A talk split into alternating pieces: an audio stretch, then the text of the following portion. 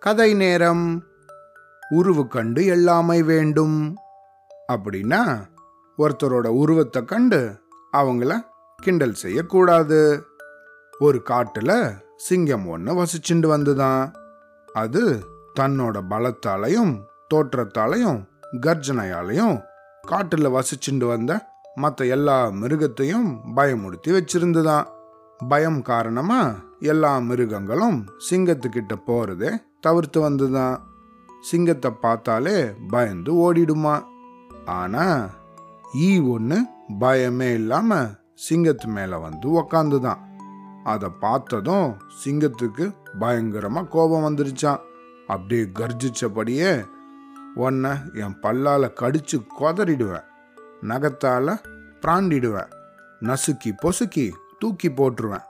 அப்படின்னு சொல்லிச்சான்.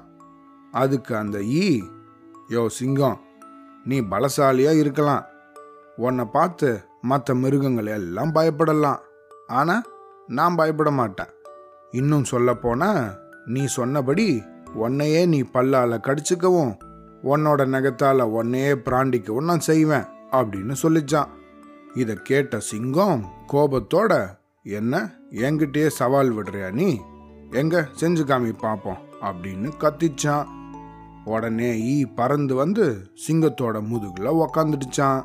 அதை அப்படியே கடிக்க ஆரம்பிச்சுதான்.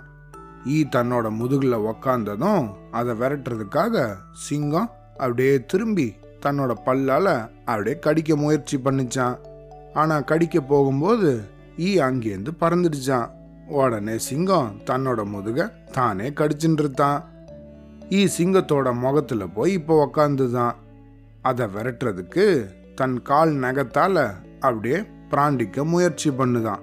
சரியா அது பிராண்டுறதுக்கு முன்னாடி ஈ பறந்து போச்சான் சிங்கம் தன்னோட நகத்தால தன் முகத்தை தானே பிராண்டின்றுத்தான் இந்த மாதிரி பல தடவை சிங்கத்தை பயங்கரமா இம்சை பண்ணிட்டு அங்கேருந்து பறந்து போச்சான் அந்த ஈ.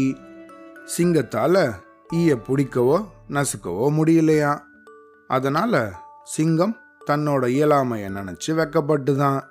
இதுக்கப்புறமா தான் சிங்கத்துக்கு புரிஞ்சுதான். தான் உடல் அளவில் இவ்வளோ பெரிய வீரனாக இருந்தாலும் ஒரு சின்னஞ்சிறு ஈ தன்னை இப்படி இம்சப்படுத்திட்டு போயிடுச்சே அப்படின்னு தோணுச்சான் உருவத்தை கண்டு யாரையும் எடை போடக்கூடாது. இதைத்தான் திருவள்ளுவரும் சொல்லியிருக்கார். உருவு கண்டு எல்லாமை வேண்டும். உருள் பெருந்தேர்க்கும் அச்சாணி அன்னார் உடைத்து. அப்படின்னா உருவத்தால சின்னதா இருந்தாலும் அதை கேலி செஞ்சு அலட்சியப்படுத்தக்கூடாது. பெரிய தேர் ஓடுறதுக்கு காரணமா இருக்கிறது கூட சின்னஞ்சிறு அச்சாணியே. இந்த கதையிலேருந்து நம்ம என்ன தெரிஞ்சுக்கணும்? உருவத்தை கண்டு யாரையும் எடை போடக்கூடாது. இந்த உலகத்துல ஒவ்வொருத்தரும் ஒவ்வொரு மாதிரி இருப்பாங்க. அவங்கள நம்ம அதுக்காக கிண்டல் பண்ணக்கூடாது.